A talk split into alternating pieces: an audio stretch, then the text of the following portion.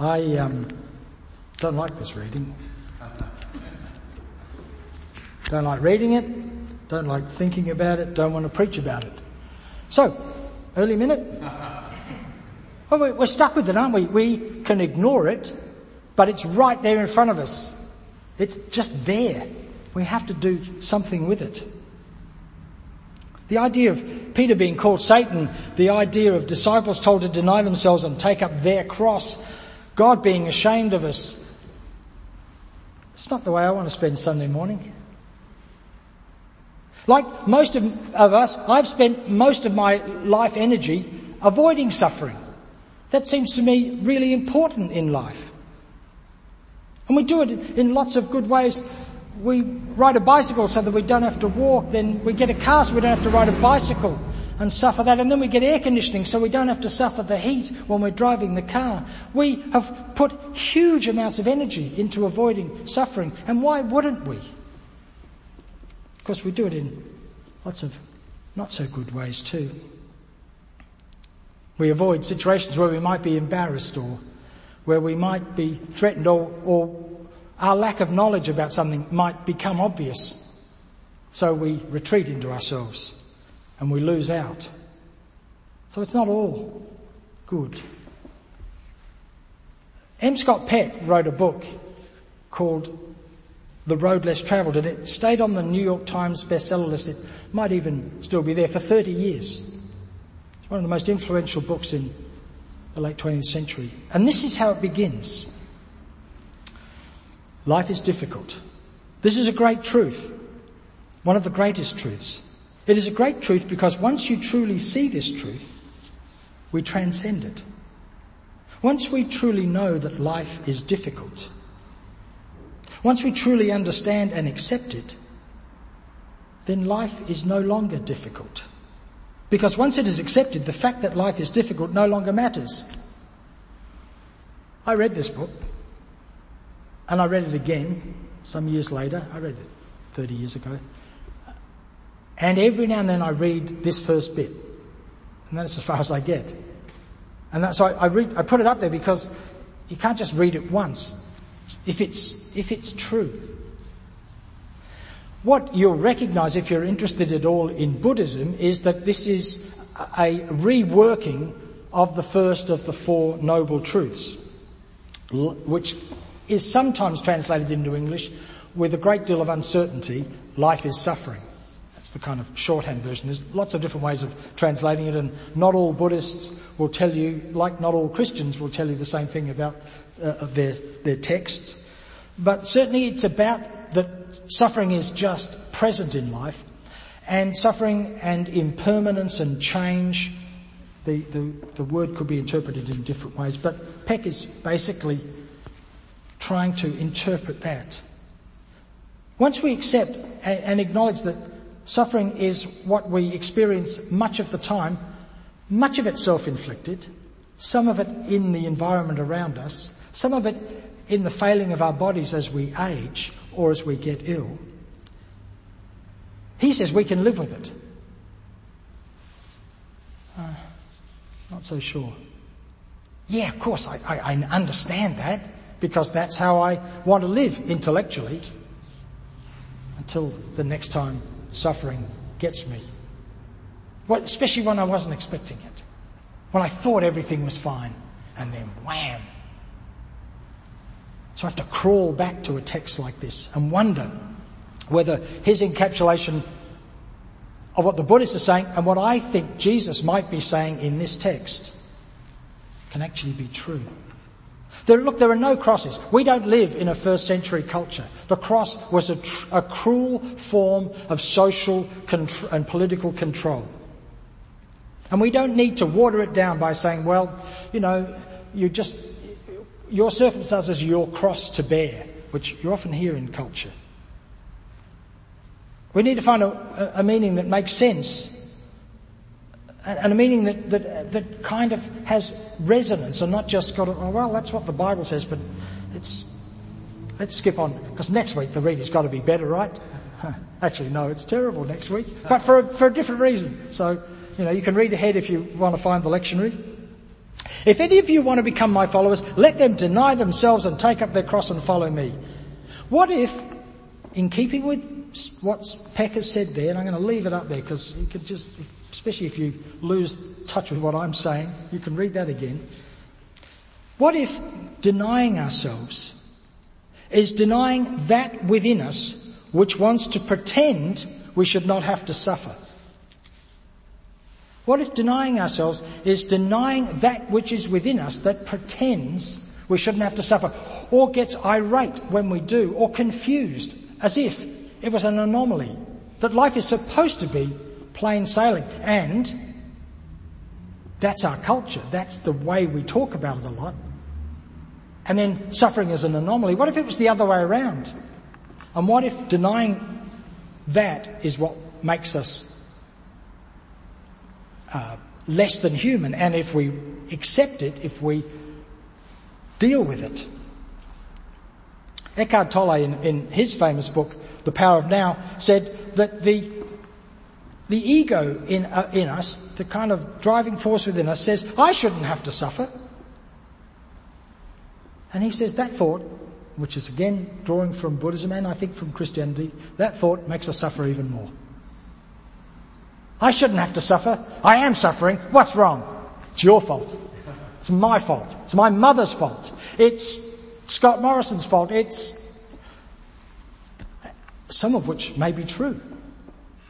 If you've seen the paltry results of the, Liberal Party's decision on the job seeker, a lot of suffering is his fault and their fault. And yeah, maybe your mother is to blame for some of it too. But it is denying that falsehood about life. So to deny yourself and to take up the truth of the reality of life that it's suffering, maybe that's a way we can take some meaning from this. we long to avoid suffering and we try. We want to remain in control. If things have to change, we want to be the one that manages it. At our time, in our way. Doesn't happen that way. Maybe sometimes. But often comes out of a clear blue sky. Maybe denying ourselves is denying that what, that which we want to pretend is true, that we don't have to suffer, it's not true. The truth is, that's life, suffering. Because those who want to save their life will lose it. In trying to maintain control, we actually lose our life. Some things you are in control of, many things we're not in control of. If you live or work with someone else, and you try to control the environment so that it fits you more than it fits anyone else, you will lose that relationship. It's true. We just know this to be true. My ex-mother-in-law, who now has passed, so um, I can say this little bit. She used to, when we would visit, if I read the newspaper, back in the days when there were such things, do they still print news? Yeah, they do. I've seen the advertising. I just don't read it that way. It never occurs to me. But anyway, if you read the newspaper and you got up and went to get a cup of coffee, when you got back, the newspaper would be neatly folded where it had originally been. She didn't do so well with her relationships.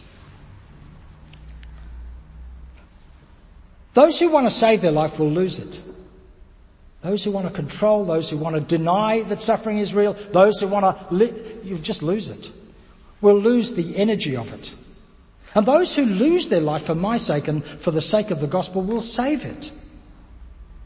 There's a better translation of for the sake, for my sake is, but whoever loses their life because of me and because of the gospel which I think might speak specifically to Jesus' first followers, who by being followers of Jesus were being ostracized, as far as we can tell, from the community around them and from their fellow Jews whom they wanted to maintain fellowship.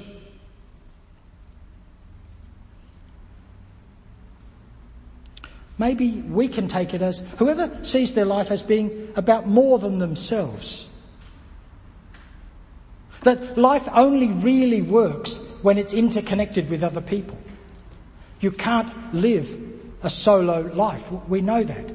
Even if you live alone, you don't live a solo life. There's a whole series of interconnections, some of which are obvious to you, some of which aren't until they don't work, like if the power goes off. That's been managed by a whole series of us. We've asked people to do that. We pay them to do it. We pay them to set this structure up so that we can all live interconnected.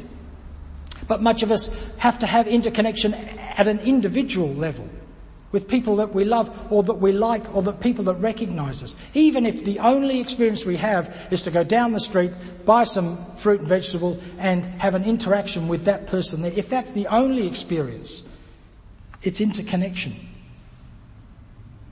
Perhaps Jesus could be taken for us as saying, those who recognize their life as being deeply interconnected. And when you do, of course, one of the things that happens is you recognize that not only am I failing at all kinds of things, but so does everyone else. And I ought to cut them a bit of slack. The fact that most things work most of the time and most people are nice to me most of the time and most people don't cut me off, the ro- off on the road most of the time, maybe that's something to be celebrated. Maybe that's something to be gloried in. That we actually do some of the time, maybe even most of the time, make it work. And then Jesus says this thing about those who are ashamed of me, I'll be ashamed of them. But how can we be ashamed of anyone? You're only ever ashamed of someone if you care about them. I might despise a certain politician for th- certain things they do, but I don't know them. They're not someone with whom I have an intimate relationship. I could be ashamed of my children. They certainly could be ashamed of me. But, so how would you be what would Jesus mean that those who are ashamed of me? You can only be ashamed if there's a certain expectation of behavior and that person doesn't do it. And Jesus does that all the time. The certain expectation of behavior is that you will care about the people on the inside group more than anyone else. And Jesus doesn't have an inside group. And that drives us mad. There isn't any inside group unless it's everything. And so Jesus, our expectations of Jesus' life is that he will pay attention to the kind of cultural norms, and we'll deal with this a bit next week, um, about the ways that life is supposed to be, but he doesn't. He pays as much attention to the people who are supposed to be outside as inside, and the whole of the Gospels are full of that stuff. He's always forgiving, always welcoming beyond our limits.